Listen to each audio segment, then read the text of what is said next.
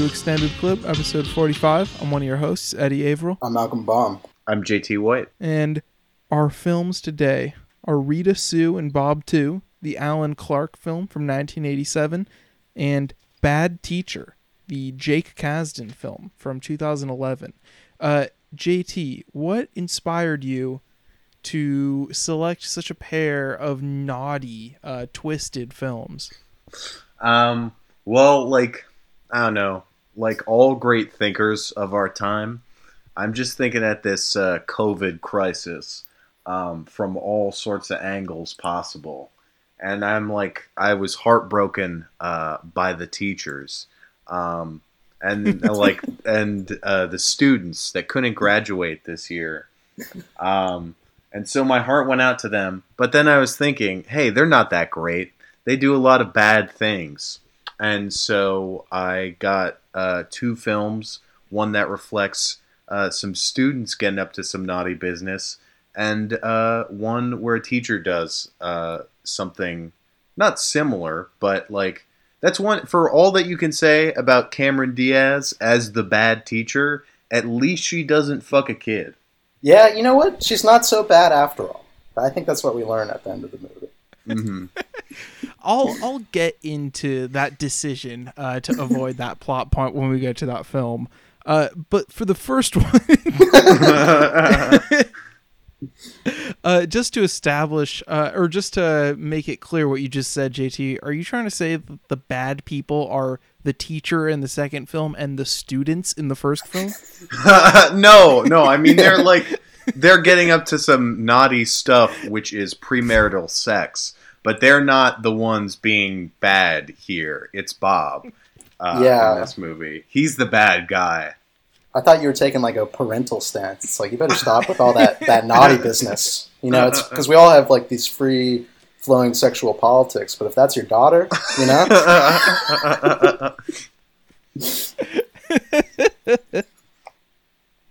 Yeah, you're a socialist till you have a kid, right? that's what they always say. That's what they always say. Uh, so Rita Sue and Bob Too, this is a TV movie. Uh, it premiered on Channel 4. I don't know anything about England, so I don't know what that means. I heard Channel Four, like just doing a little bit of research on this movie. I think they were kind of a place for independent film in Britain around that time. Like they were really open to taking chances on guys like Alan Clarke.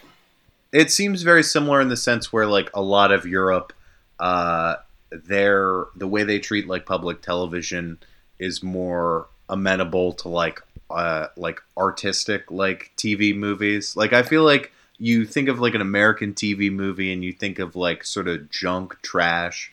Um, Yeah. But because Yeah. they're more willing to go in the art vein, it la- allows like uh, filmmakers like Clarke to sort of uh, I don't know do really interesting things with the medium. Yeah, and he establishes right away in the opening of this film that just because it's a TV movie doesn't mean he's not going to do interesting things with the medium. Um, also, it being a TV movie, usually you associate that with the Academy ratio, the box frame, but this one's in a nice uh, 1.66 kind of in between. Right away, you just get these long uh, tracking shots of these big open fields over the opening credits where you get this nice groovy fun theme song with the names of all three protagonists Yeah, is that like adult contemporary? I was trying to think of like what, what genre that is. It's like very it's very specific. it's theme song it's i don't Sure. know I, that felt like we were watching the pilot of a tv show rather than a movie uh, with an abrupt ending Yeah, this is Britain's three Three's Company. I mean, it could be if you take that ending, uh, that freeze frame ending as a new beginning. Uh, that, this could very well work as a pilot, and you get to see what the three of them get up to every week for 22 minutes. I tune in. I don't know about you guys. you know what? I would too. I like British humor. It's dark. British humor. it. They're always they're like, oh, if I can't. We've we've done this before. Yeah, I know. I was gonna say. I, was, I, was, I feel like I was gonna say the same thing, and I was. Yeah, we're done. We're we're fucking stale now. Yeah. Uh, so yeah, you get these establishing shots of where these two uh, working class schoolgirls live, and they are part of this class dichotomy that is drawn in this film that is about much more than that. But yeah, it establishes that as the milieu is these two different, you know, class environments. Uh, where you have the middle class Bob and his wife who live in a house in the suburbs, and the two teens who, while still in school, have to work at you know uh, a taxi service and as babysitters. Yeah, and for you know a sex comedy raunch, um, you know Alan Clarke is definitely an intense style director. You know, it, it's something that you might not think would fit maybe his you know his style, but I think you know his style, the tracking shots, as you mentioned, kind of brings uh, you know a very interesting tone to this movie that's very you know class conscious amongst you know other social issues. Yeah, I thought that I wasn't gonna like it. Honestly, I struggled through like the first half of this movie, but I eventually came around on it because it is a movie that depicts very uh, gruesome and harsh realities of the world uh, through a very kind of poppy, ironically comical tone.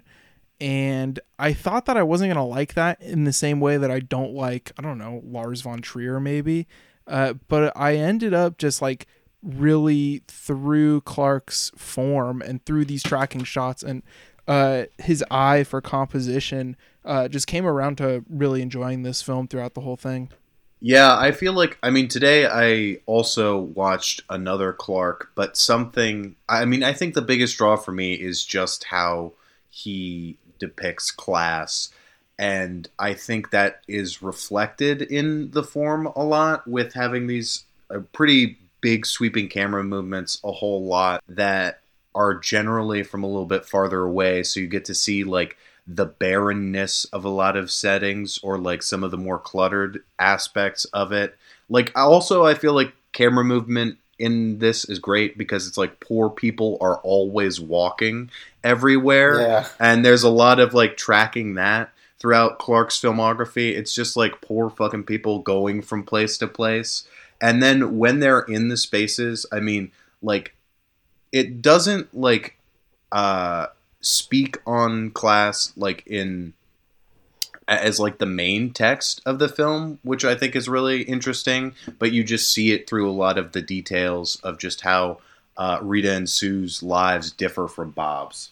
Yeah, and you know, with Rita and Sue and you know all those tracking shots, you know, of working class people, it's like these these shots are moving so fast. Like they're walking at such like a fast pace that really just kind of, you know, matches like kind of the chaotic the chaos in their lives. You know, this movie is ripe with argumentation. It seems like everyone's always arguing with each other, always yelling at each other, and it's uh, you know up until like I feel like maybe the this two thirds point, this movie really is you know all gas no brakes. It really just keeps driving forward.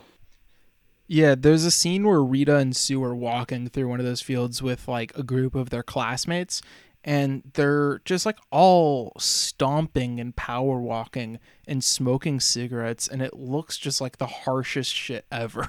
like, I don't know. Uh, despite him being able to pull off that kind of rom commy farcical tone, this is still like a very hardcore movie.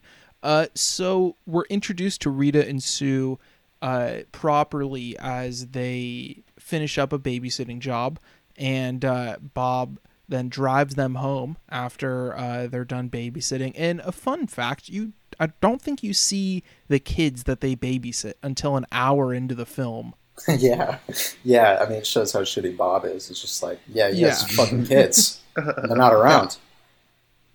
Yeah, so Bob drives them home, and on the way they stop, and uh, yeah, he he takes both of their virginities in a very long uh, scene where they're parked in an empty field, uh, and it is. I don't. It's a very uh, difficult scene to parse, I guess, tonally. What Clarke is doing. Yeah, and I feel like it's drawn out so long for a reason. I think, yeah, I think Clarke definitely has like a detachment here in these scenes, and maybe that's kind of the thing that's hard to struggle with is that like he's there is like humor within this stuff, and he is like kind of the playful tone is there, like kind of like the bit where he mentions a Durex and an erection, and they're like, "Oh, Yeah. we don't know what that is," but he's like, "Oh, it's like a hard-on, it's a condom." They're like, "Oh, you know, it's just like Yeah. some weird comedic timbers are reached in this scene that's very uncomfortable." Yeah, it's also really weird that the way he introduces like the idea of hitting on them is asking if they know what a condom is. That's just a very strange place to start in my opinion. yeah, I think that scene just like I like. I I think that's how the form really fits the tone by like making it. I mean, the tone sort of juxtaposes against the content in a very interesting way that I think makes it more gruesome and difficult to watch. Because it's like there are these moments that are like lighter and like funnier and just sort of like the fact that they're all the three of them are all sort of constantly bickering while they're like canoodling around and fucking is like definitely something that's like funny. But then it's just when you cut back to like seeing like what's happening through the car windows in just this dark night it just like reminds you again like that it's just this man raping two young girls in like the back of his car that it uh, it it's so uh, difficult in that way to process Is that all she's getting?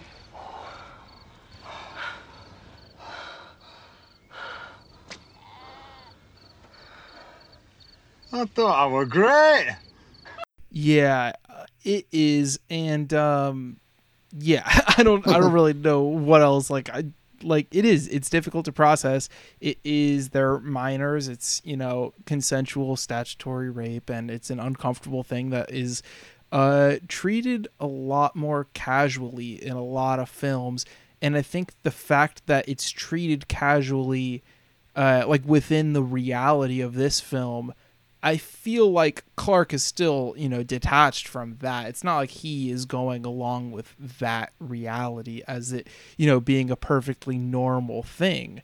Uh, but no one in the film seems to care that much. Like Bob's wife seems to care just as much as if he were sleeping with anyone else, really. It's only their parents who care. And that's only for a couple minutes that we see that, you know? Yeah, and it's you know it's kind of you know showing the harsh realities of growing with poverty. You know, there's less people to you know care about where you are every hour of the day, and like something like Bob, right, is kind of an escape for these you know two girls, and so you kind of have to re- wrestle with the complexity of this, where they you know they seem to you know even though they're bickering comically, they seem to enjoy themselves, and you know even if they're making fun of Bob, they're they're getting some sort of enjoyment out of it. And I think that's kind of Clarke's intention, kind of just giving you a tough pill to swallow. It's giving you your medicine. uh so we see for like the middle part of this their relationship how it unfolds how uh, they're trying to keep it from their family and also you know rita and sue trying to you know ditch school to go have sex with him in the middle of the day and uh, just their lives kind of changing around bob until he is caught by his wife of course and then he is caught yet again after weaseling his way out of it. They're all caught at a dance club where there's a band playing a song uh, about having a gangbang. and uh, oh that song like- fucking rips i love that Oh scene. yeah,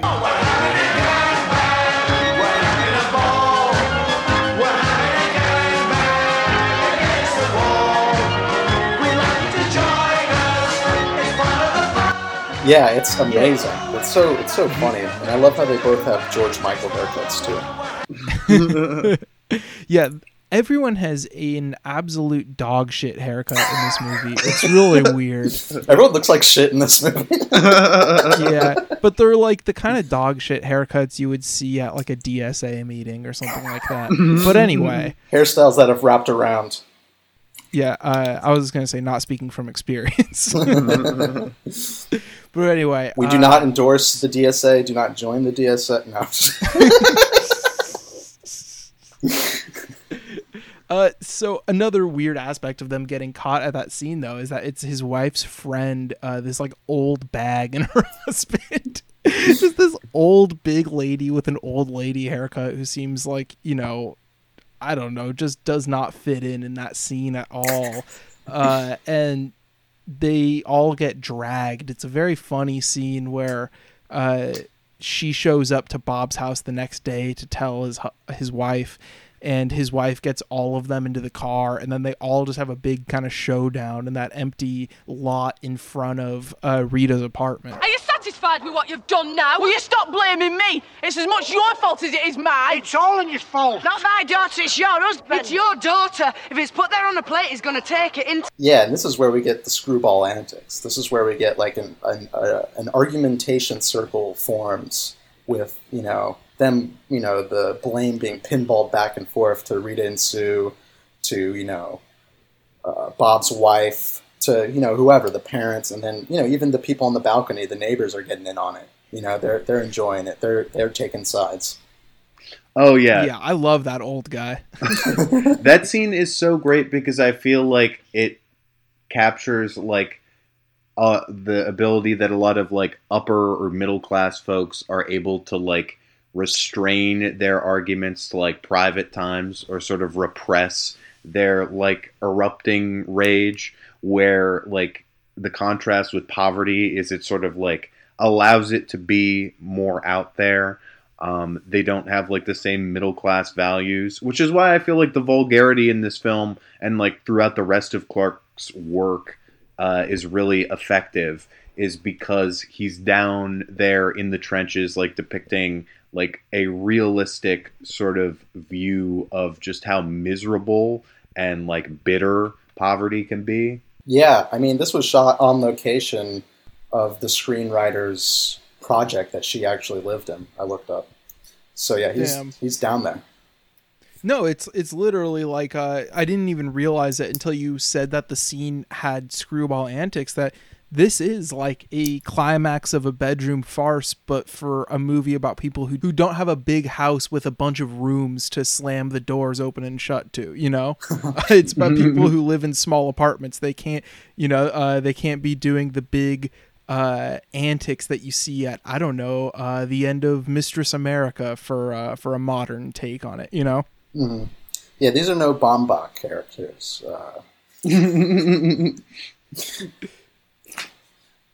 Uh, let's see i didn't want to get into uh who's on first ro- routine there but it did sound like you said these are noah baumbach characters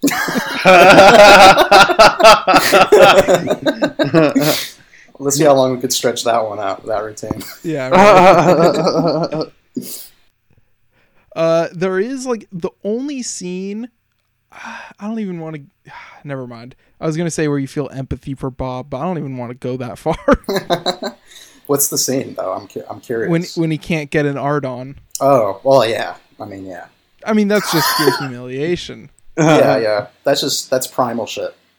Well, I mean, I feel like uh, it's like uh, there's definitely something wrong with Bob where he's like he is compulsively having sex and like cheating on his wife, and it's like I, you could feel bad in the way where there's like guilt for someone who's clearly like um I don't know struggling with an issue, but like he's very manipulative and like uh, fucking little girls, so that's Yeah. not like it's yeah that very much so undercuts the level of sympathy you can have. Yeah, exactly. It's not like he's a great filmmaker or anything. He's no Woody. I'm not reading his memoir. You know. But yeah, so after that blow up, the film then kind of becomes Rita and Rita, Sue, and Bob too, and also Aslam, who uh, Sue starts dating uh, when Rita uh, ends up with Bob because she moves in after Bob's wife leaves him, and so Sue uh, starts dating the Pakistani guy who she works with. And they go to a Pakistani cinema where there's no subtitles, and that scene is actually pretty great. Uh, even though it is like huge secondhand embarrassment of her talking during the movie. Yeah, there's like there's you know there's some just like some scenes like that just buried into this movie that are just just really interesting and just you know kind of almost diverge from what the movie is even. I mean, it it, it, it I guess I shouldn't say it diverges because it kind of plays into like I mean, points that do seem like digressions there with like having the whole British like Pakistani racism bit. I feel like uh, is important and like does seem like because you get the two splitting paths of Rita and Sue, where Rita is pregnant and living with Bob, and uh, Sue is living her own life. So it feels like less of what we've been seeing for like the first like uh, half of the movie. Um, but I yeah, it- it- I lo- I loved that detour. It felt like a different movie. Like it felt like it, it was a nice tease at a new beginning. You know, before the plot kind of comes back in uh, and wraps everything up nicely. yeah the the way it kind of happens too. Like there there are like five minutes. I'm like, how is this gonna like weave into the plot? Like how is this gonna you know come through narratively? And then it kind of happens abruptly when her you know her boyfriend thinks she's cheating on him and beats her. Yeah, it's really fucked up. And like, uh, Rita, now uh, distant from Sue, teams up with Aslam, who believes that Sue is cheating on her, uh, and like to interrogate her about it. And like, she witnesses, or not even witnesses, it's like uh, she's on the other side of the wall, and Clarke cuts away when he actually hits her, uh, which it is like a very sympathetic moment in a film that otherwise depicts reality very harshly. Uh, Yeah. And I did think that that was a nice note there. Hmm And you know what's kind of interesting about this this film for a sex romp? There's no like sexually explicit. I mean, like you know what I mean. There's no nudity really, besides like Bob's ass, I guess. Yeah, there's a lot of Bob's ass. If you like middle aged men's asses, um, check this one out. Yeah. Uh, so after that plan goes awry, Rita and Sue kind of make up immediately after seeing the damage done by Aslam, and uh, they then like shack up in Bob's house, and Aslam tries to get in, and the racist neighbor calls the cops on him. Uh, and he gets taken away and then bob shows up and there's a nice little fake out at the end where you get a nice little like long take of bob walking around the house dejected because he thinks rita and sue then called the cops on him uh, but then it's a it's a little joke and they're in bed waiting for him and you end on a freeze frame of him about to commit the same crime he's been committing the whole film That freeze frame is, you know, it's kind of appalling when, when you Yeah, first, and when you first it's like it. what are they are they just gonna live together like that's not legal Yeah, I think. uh, Yeah, I don't know. Maybe it's this is connecting back to what I was saying about Clarke giving you a tough pill to swallow. But I, li- I like this movie, but like at the same time, and I do kind of like the effect that the freeze frame has. But like this ending does have you rubbing your chin a little bit. I I really liked the ending. Uh, I thought it was like kind of a reminder of what you got into in the first place. You know, like it reminded me of why I struggled with the film in the first thirty minutes or so, uh, and especially during that first sex scene where it's like, oh, this is a bitter film. You know, uh, this is a bitterly ironic film with a lot of uh, very harsh realities presented in very aesthetically kind of challenging ways because they're aesthetically pleasing ways over things that are, you know, obviously unpleasant. And sure, that dynamic is kind of like filmmaking 101 for a lot of provocateurs. Uh, but I think the balance is struck really well here. And I haven't seen any other Clarke, but just from reading about it, uh, this tone seems to be kind of anomalous throughout his filmography. Uh, this kind of more upbeat rom com type thing. So I'm looking forward to watching more of his harsh flicks, you know. And uh, oh, uh, three and a half bullets. Nice, nice. Yeah, uh, Clarke is he's harsh as hell. Like, yeah, and I, I kind of like this movie for what it is. It's like an angry comedy, and you know, I like being angry and I like to laugh, and so Clarke gives lets me do both. Um, yeah, I'm gonna give it four bullets. I mean, just just to go back to the gangbang scene alone. I mean, just you know, a movie that contains like a, a humping conga line. You know, that's that's some stuff that's gonna draw me in. That's gonna get my attention. uh, yeah, I'm also gonna give this one uh, four bullets.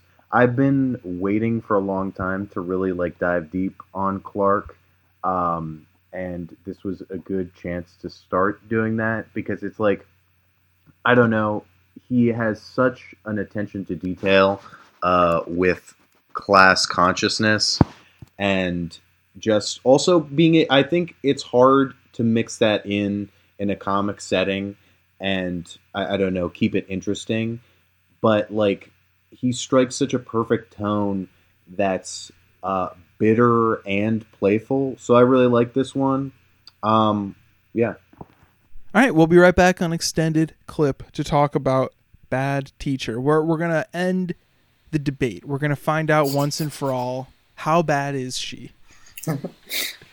I use movies as one of my tools, but I also use a variety of other multimedia techniques. And we're back on extended clip. Before we find out just how bad that teacher is, uh, Malcolm, did you watch anything else this week worth noting?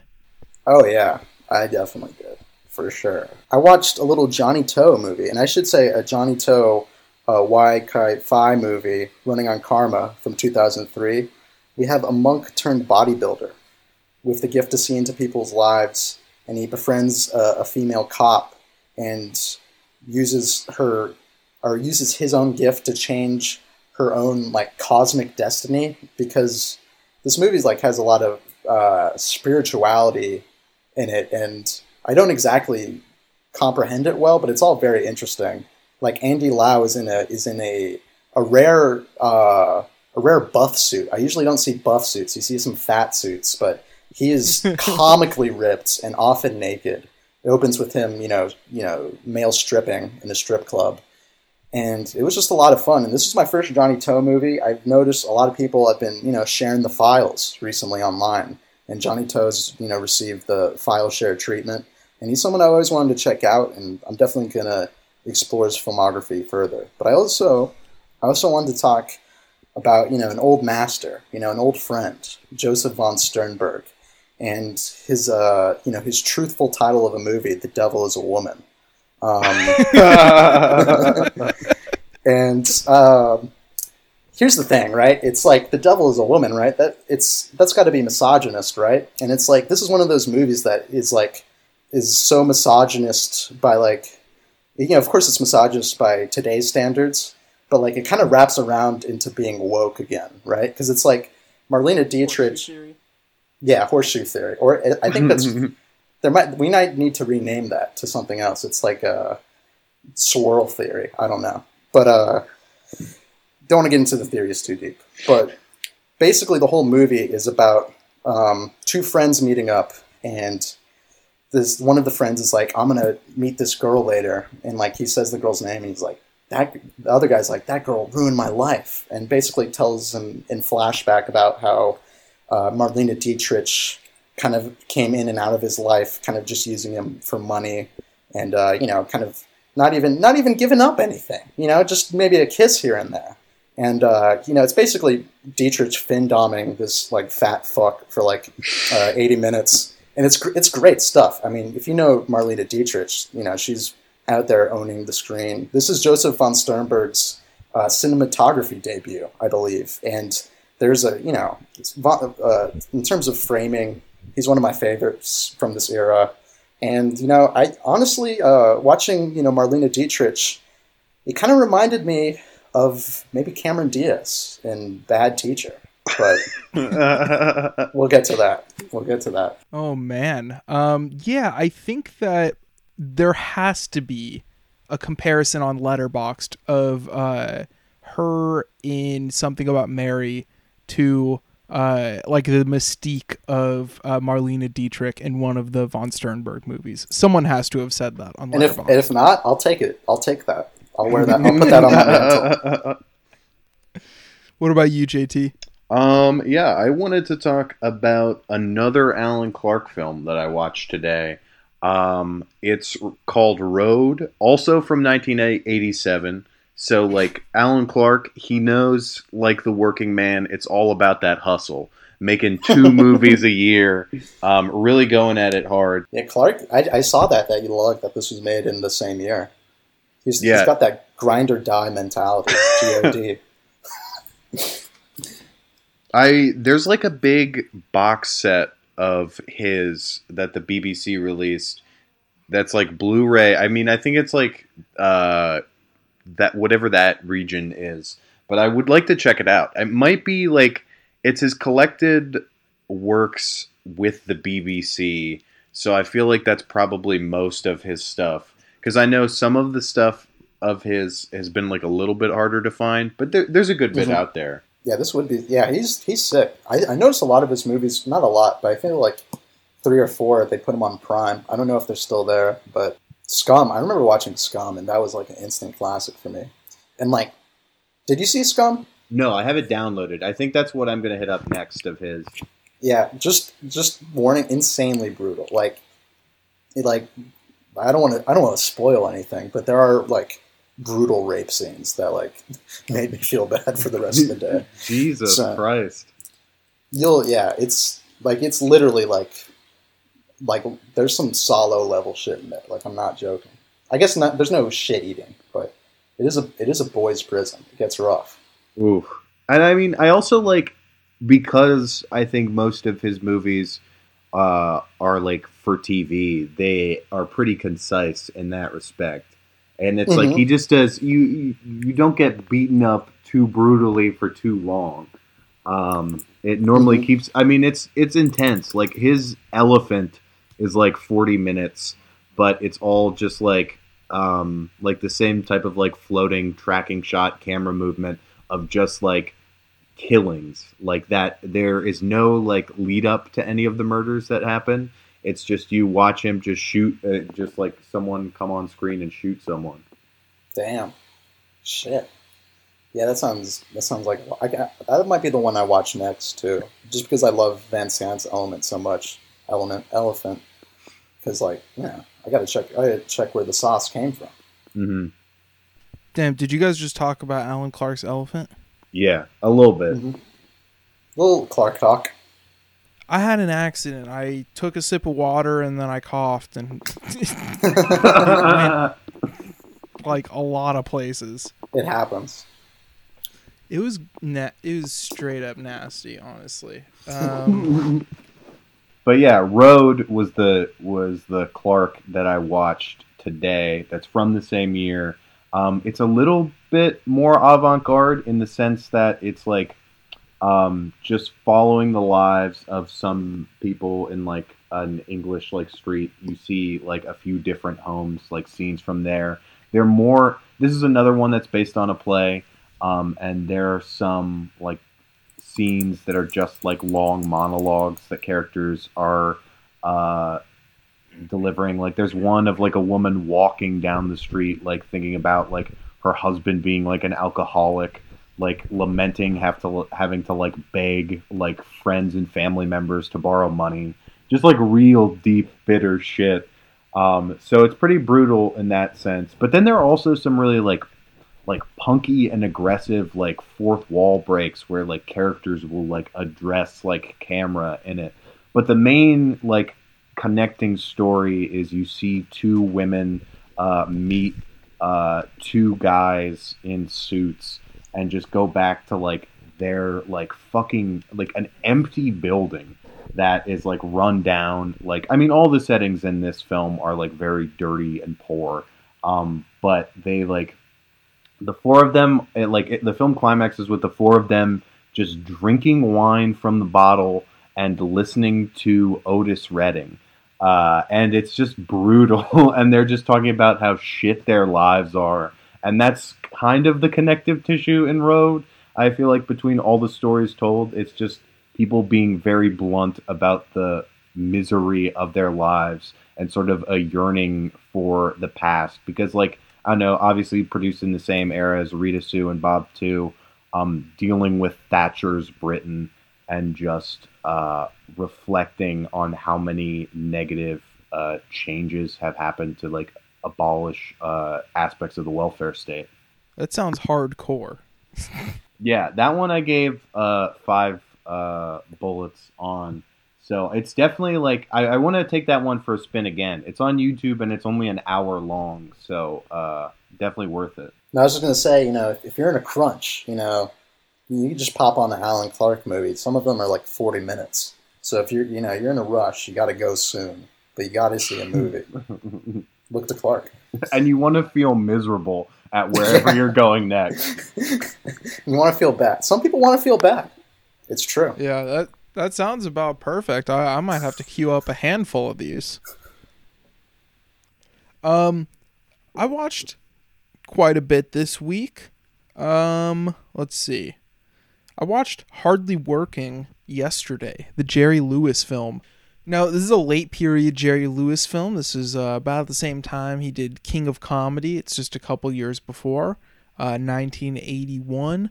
And it's a very autobiographical film in that sense. He hadn't made a film that had come out since Which Way to the Front, like 10 years ago, I think it was, 1971.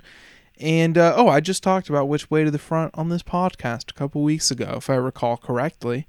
And this one is a lot more strange than that one, even. This one opens on a montage of uh, Jerry's career, essentially, uh, of him always kind of playing the clown and him goofing off, cut to funny comedy mu- music. And it ends with him uh, as an old ex clown who can't find any work. And that's where the movie starts proper. And uh, so he, the first half of the movie, he's trying out a bunch of different jobs, and it's very funny. Uh, I don't know. It's very uncomfortable. It's very alienating. It's very slow. Uh, it's probably the least funny in a normal sense uh, of the Jerry Lewis directed movies that I've seen, other than like the one that he's not in. That one sucks. But it is funny in a more kind of uncomfortable and sometimes ironic way uh, that I hadn't really seen like fully explored in other Jerry films yet. And I feel like the like the limitations of what he can do physically, he's kind of playing into them, and I feel like people didn't quite catch on. And i feel like his style is also mimicking that too. You know he still has the formal control that he had his whole career. He's still like just knows exactly where to put the camera at all times and when to cut uh, but he's much more like laid back in this film. Uh, there's a sequence where it's like he's Buddy Love from The Nutty Professor, but instead of that like crazy zoom across the dance floor where you meet Buddy Love in that film, it's kind of just like a low level, long, static take of him dancing in the club. Uh, and it's very downbeat like the rest of the film because the film is about life beating down Jerry Lewis. And, uh, it's uh it's it's his Joker movie.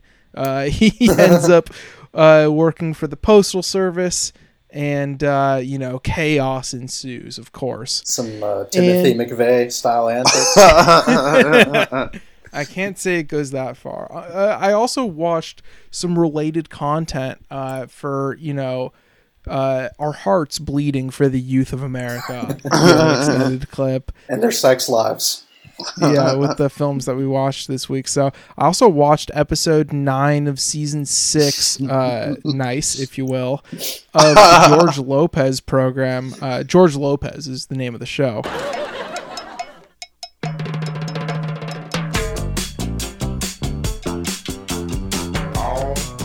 The episode is called George Joins the Neighborhood Watcha and Raises the Vigil Ante. And I say those words like that because there's like a hyphen between W H A and cha and vigil and ante. Um, so the episode starts with a neighborhood watch meeting taking place in George's backyard. Uh, he doesn't remember being on the neighborhood watch, but he is in fact the president this episode might be like a dream sequence. I don't know. It's very weird. I've seen a lot of sitcoms and like I know the special episodes, quote unquote, detour from the house style, but this one does not have any sort of subplot whatsoever. Like it's only the A plot just like running the whole way through.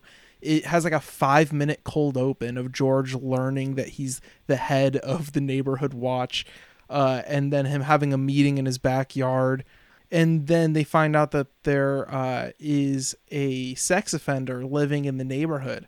And so he rounds up the neighborhood uh, in a posse to go take him down, they need to get this molester off the streets. And he's gonna rot in hell for this you know? Uh, and then who opens the door but Tommy Chong, and he's like, "Hey man, I, I got some brownies, man." I don't remember that. yeah, it was just a little detour because uh, George got the numbers wrong because of his dyslexia. Uh, Uh, so then they go to the right house, and of course he asks the name, you know, Chris, whatever, and the woman says, "That's me," and that's when you have your fucking mind blown, and you realize that a sex offender can actually be a woman. what? And uh, Yeah. yeah, A hot one. so she had sex with a 15 year old boy and she's a registered sex offender. Uh, she's a former teacher and that's when she did it. And she said she served her time and she was very sorry for what she did. And uh, george rounds up the troops and they all go home.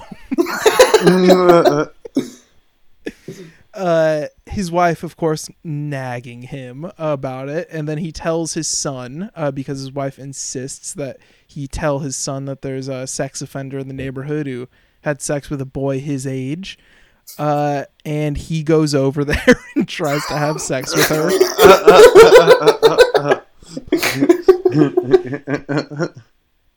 and they pull him out. Uh, they get him out of there, and uh, they first get mad at the lady, and then she turns the blame on the boy, and uh, they then punish the boy, and that's how the episode wraps up. Um. Also, George says that it's about double standards. You know.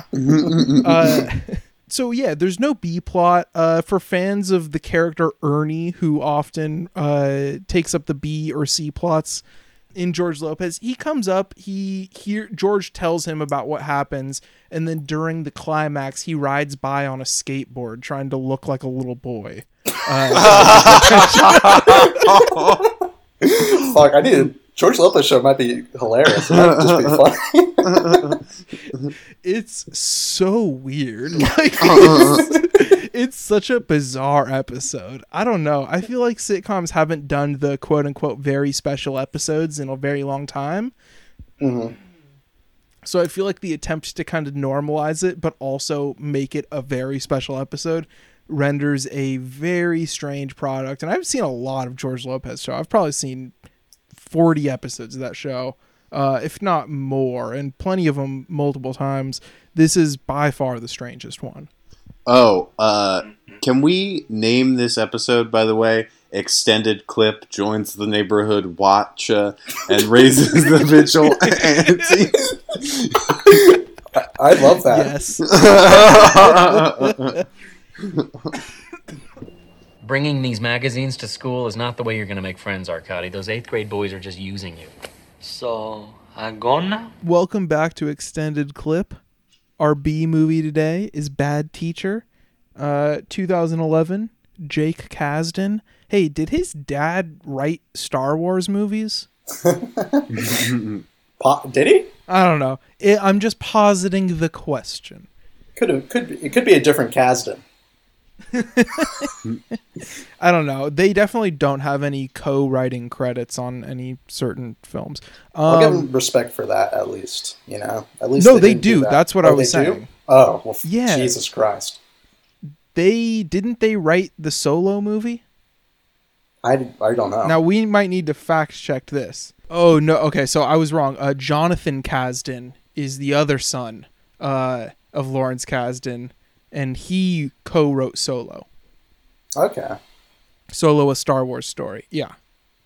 Anyway, vulgar nepotism aside, uh, Bad Teacher is a film by Jake Kasdan from 2011, and Jake Kasdan is a competent enough director to make a good movie, as we've seen with Walk Hard, the Dewey Cox story. But this film, um, the people don't like it, do they? No, no. There was there was one man who who liked it, and even in his review, he's kind of he's kind of calling it wishy washy.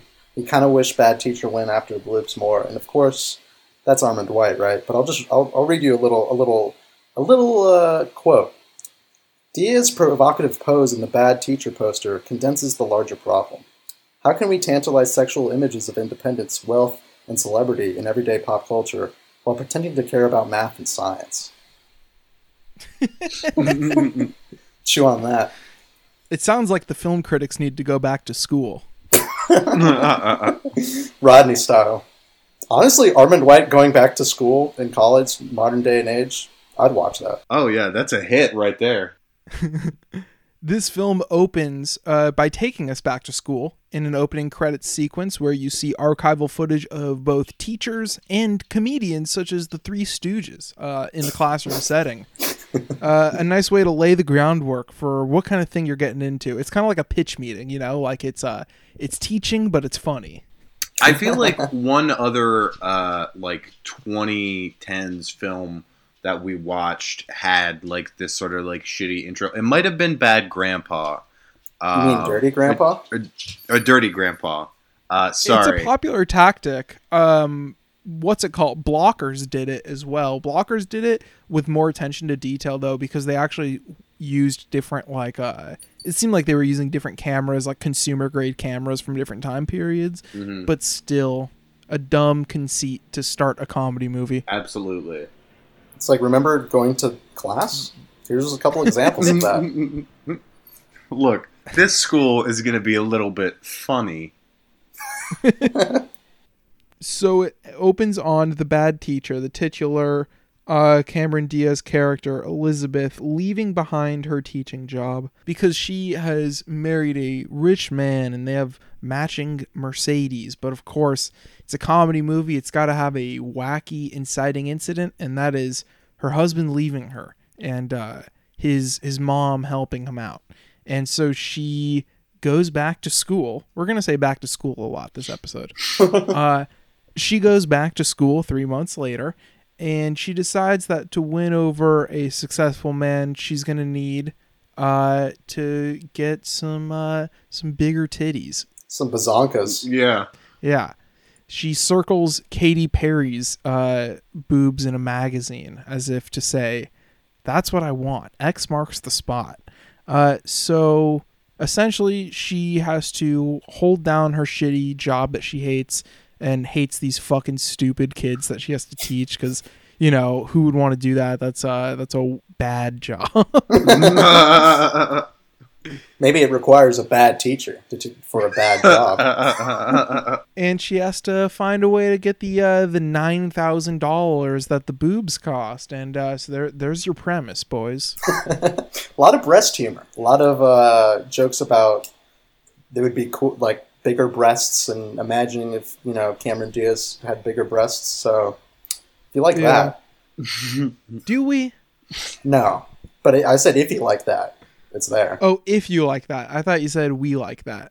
Don't we all love that? No, we don't. I love bigger breasts, but that's pretty much that's that's the extent to which I love this premise. Yeah, I don't think there's Yeah. anything really funny about a nice pair of tits. yeah, no, I take it very seriously. Actually, I don't like. I think it's inappropriate that this movie is making light of something so serious. There's some lines you don't cross, Yeah, and, Yeah. and I rarely don't say that on this podcast. But come on, so this is a film full of comedy television actors of the 2000s and 2010s. Um, and the style of humor is it's a little Apatowian, uh, where there's definitely some some riffage going on. You know, there's a lot of jokes in this movie that feel like they're the best of you know seven different riffs that they tried on the joke. You know, yeah, definitely. I think this movie operates at like I laugh maybe once every ten to fifteen minutes. yeah, the good the good laughs really. I wanted them to convince me that this was good, but unfortunately, it's not a good movie, despite all of the things about it that. Uh, the, the mainstream uh, cultural consensus uh, disliked about it being things I tend to like in more provocative comedies, but this one just didn't do it for me. yeah. I was hoping that this would be um, one of our our classic turns where we have a raunchy comedy that we we poo poo the elitist critics from their ivory towers and uh, burn it all down and, and tell them they're wrong. Um, especially because there's that like tweet going around about stoner comedies for women. There's a little bit of that in in this here in like in just in her laziness. Um, but it's yeah, it's there aren't enough laughs. It's bogged down by like the usual things that these movies are, like the very stupid Jason Segel uh, romantic plot. um, Oh, you don't you don't identify with him and find him cool? yeah, yeah, that's the classic. Uh, you know, very like smarmy. You know, making joke. He was joking his way into the pussy, dude. yeah. He wa- he was uh he was doing gym face his way into the pussy. Don't you love when dudes are just like kind of like laid back and don't give a shit, but they're also extremely smarmy? Oh, oh, oh, yeah. Dude. That's the prototype for good comedy Yeah. right there. just yesterday I had uh, started a rewatch of Eastbound and Down, and I watched Yeah. like the first two episodes of that. And in contrasting them to Bad Teacher, it feels like Bad Teacher is a really low grade, like riffing on that what the first season of Eastbound is, but like does it so much worse because it has that like Yeah. oh okay there's this crude uh, sort of asshole come in a school setting and the contrast there and even the uh, the woman who's like Phyllis from The Office has sort of a Stevie vibe when played True. against uh, Diaz. But it's just like not. I mean, it's not operating on as cinematic of a level as the the Jody Hill, Danny McBride stuff, and just like also as we had said, it isn't that funny. No, and it's you know it tries to you know redeem Diaz in the end. You know stuff you would never find Eastbound doing. Like there's kind of a a real sharpness to how that show is made, and especially in the writing. Whereas this kind of this feels lazy. A lot of it feels lazy. There's a lot of cliches. It's a studio comedy. What can I say? Yeah, you got the uh you got the more uptight guy, the rich guy that she wants to impress at school, played by Justin Timberlake. Uh, he's a substitute. Doing SNL skit style acting. It's one of the most non performances I've ever seen. Oh my god, yeah. He is it's like he's reading cue cards. That's his version of riffing is reading cue cards on SNL apparently.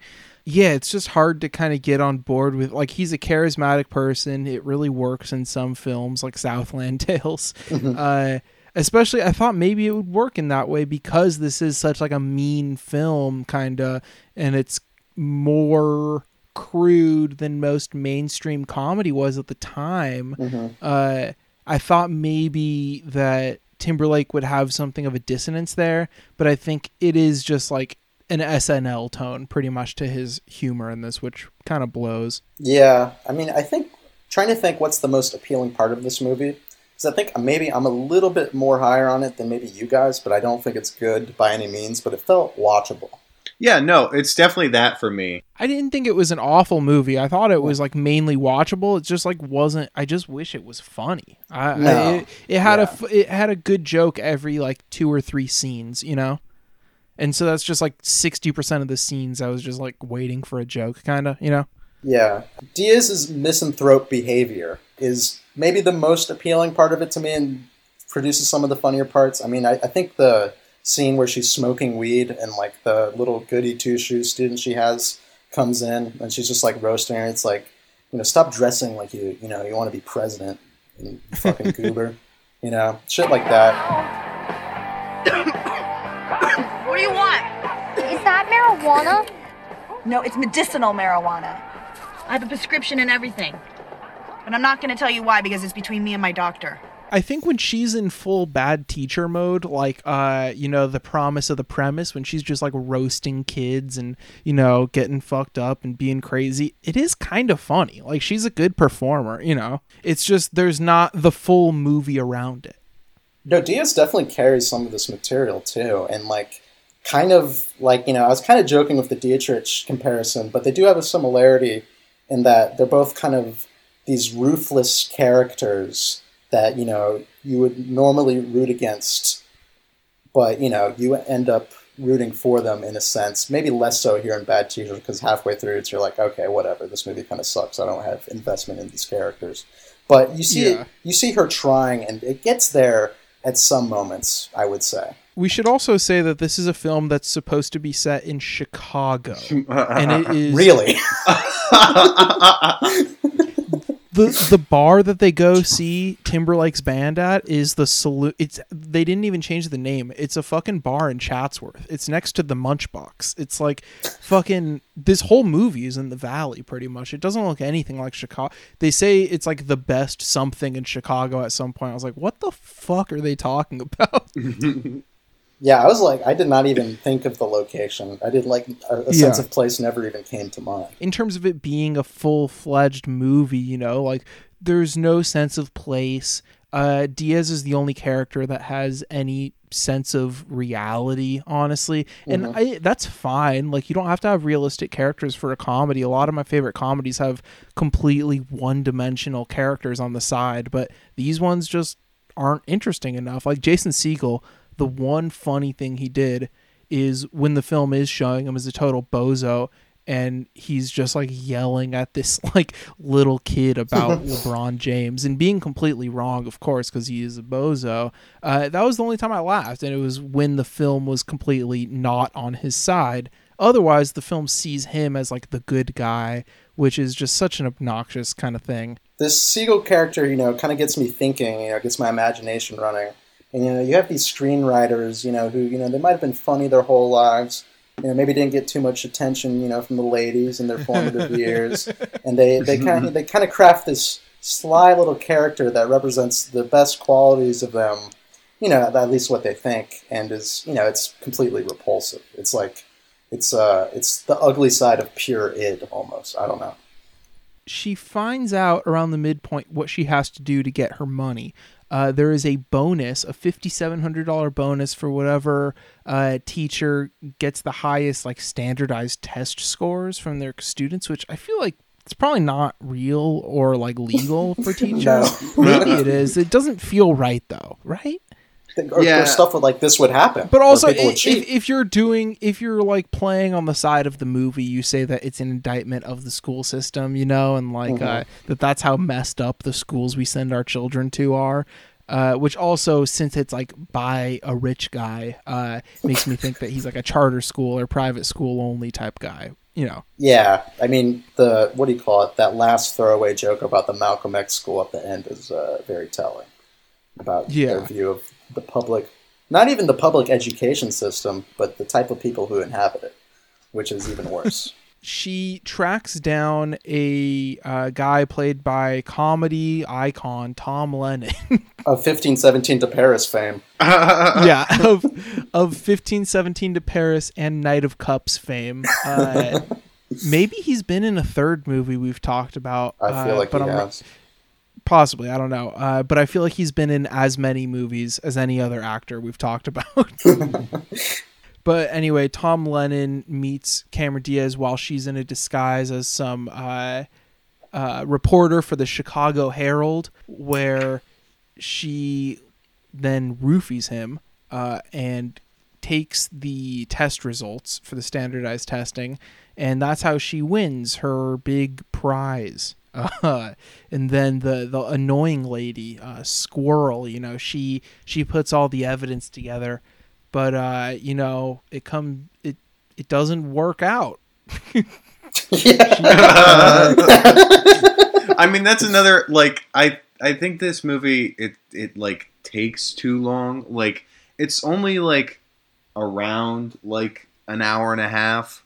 Um, it feels so fucking long. Yeah, no, it just like, and that's a another point in reckoning with how the like the comedy really drags and is so far and few between.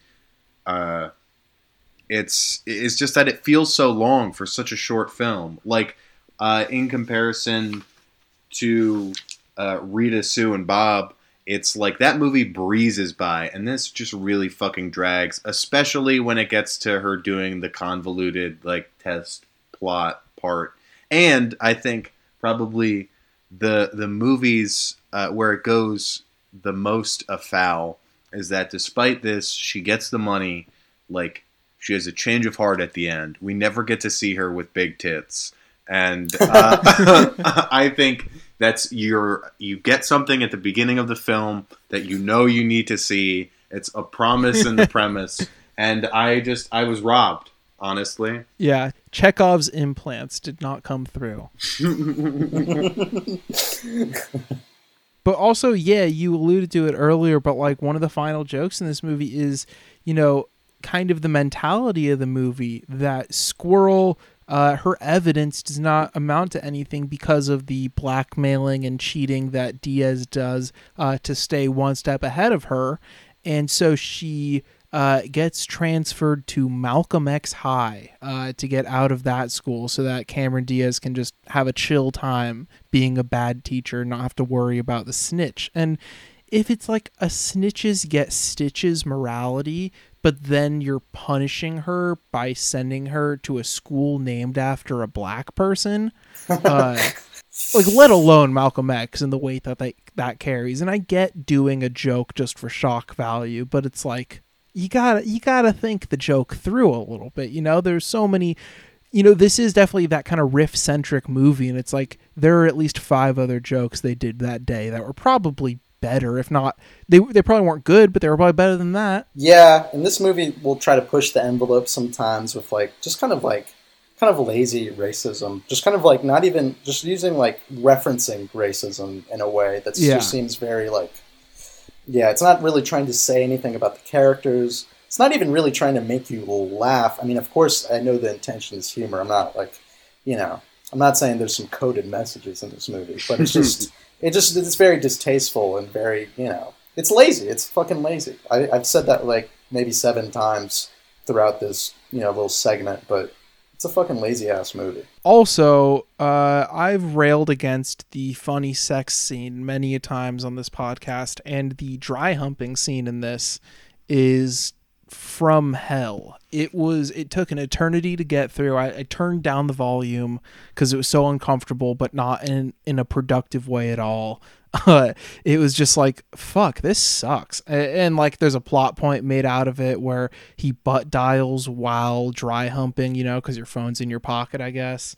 And it's just like it's it's just just turn the there were so many points where i was like oh that's a good joke. I'm gonna like this movie. And then there's a scene like that and it's just like oh come on.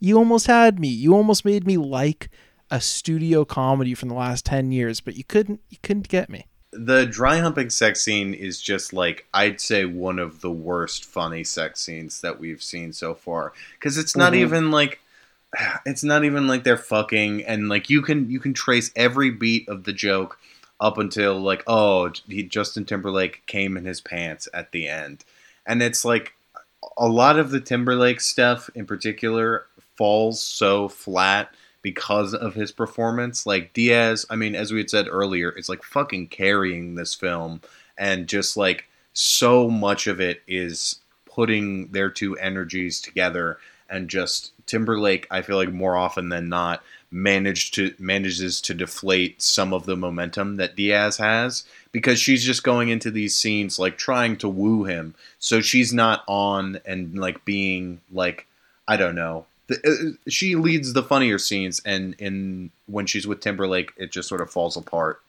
Yeah, I would have killed for more scenes of her with her roommate, like the the UFC shirt guy uh, who works at a gym and like just tells her to get ginormous tits. That guy played by Modern Family star Eric Stonestreet. There's a lot of working Oh, actors yeah. in this movie. I, that's one thing I noticed is like pretty much most of these actors are still working, which is kind of rare for a studio comedy like ten years ago. Except maybe like Yeah. Diaz and Segel, who like I don't think They had I- their moments in the sun, respectively. Yeah, exactly. I don't think they're forced out, but I think they're just they're just laying low. I don't know. I feel like maybe Diaz could have a later career revival, but I don't know about Segel. Yeah, Segel's a very yeah Yeah, that's a that's a tough pill to swallow. yeah Segel pill. Not getting Sarah Marshall pill, dude.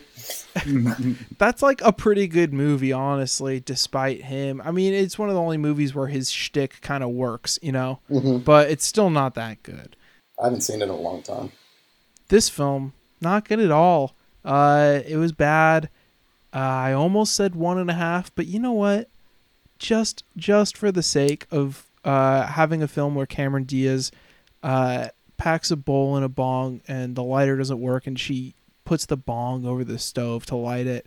I'm gonna bump it up to two bullets out of five. Yeah, you know what? Um, not the best movie. A lot of groaner moments, but it, it is a it is fun as a Diaz vehicle, and you really do get to see her shine through in certain moments, just because she kind of has to for the movie to work.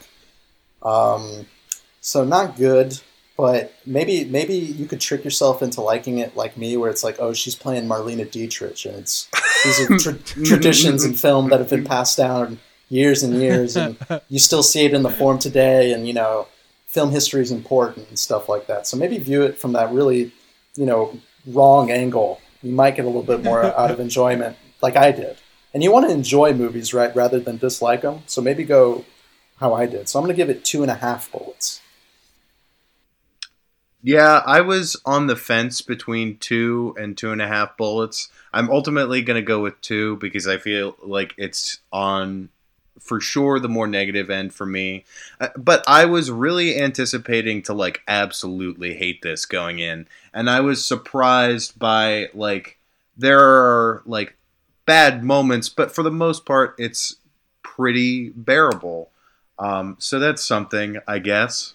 I don't know. But and also like when I initially made this selection, I thought, okay, bad teacher. There's going to be some connective tissue there uh, with Rita and Sue because as a bad teacher, she probably fucks a kid in this, but not even that. So it's like, I, not, how? It's more like not that bad teacher. She's kind of okay.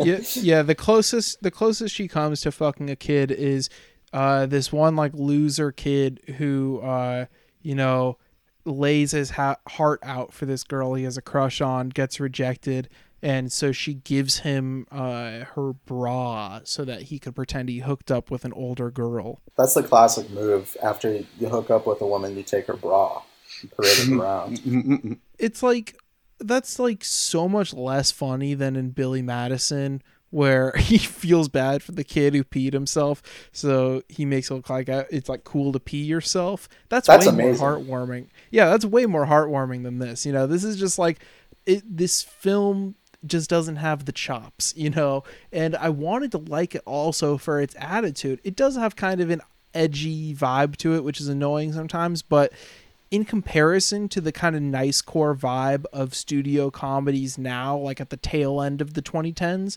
like Booksmart and stuff like that, Mhm. I'd much prefer this. And like, I do prefer this film to Booksmart, you know? One of the stars of Booksmart is the annoying lib kid in her class that she owns while smoking weed. So there's your. There's your Oh, that's tissue. right. Damn. Oh, wait, is that what the fuck? Are you serious? I'm serious. Damn, So you, you- just blew my damn mind, bro. so maybe maybe if you're if you're taking a college course on the the studio comedies of the 2010s, might be an interesting double feature. Watch um, Bad Teacher. I was gonna say Bad Santa, Bad Grandpa. Literally, Bad Santa was third on my list Yeah. of titles I was gonna give. Uh, watch Yeah. Bad Teacher and Booksmart and do your history. yeah, you got to get bad pilled. Uh, we don't have any emails this week, but you can email us at extendedclippodcast at gmail.com.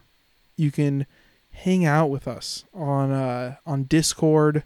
Uh, there's a link on our Twitter, which is at extendedclip69. Um, yeah. Have a good week. Stay cool. Hey!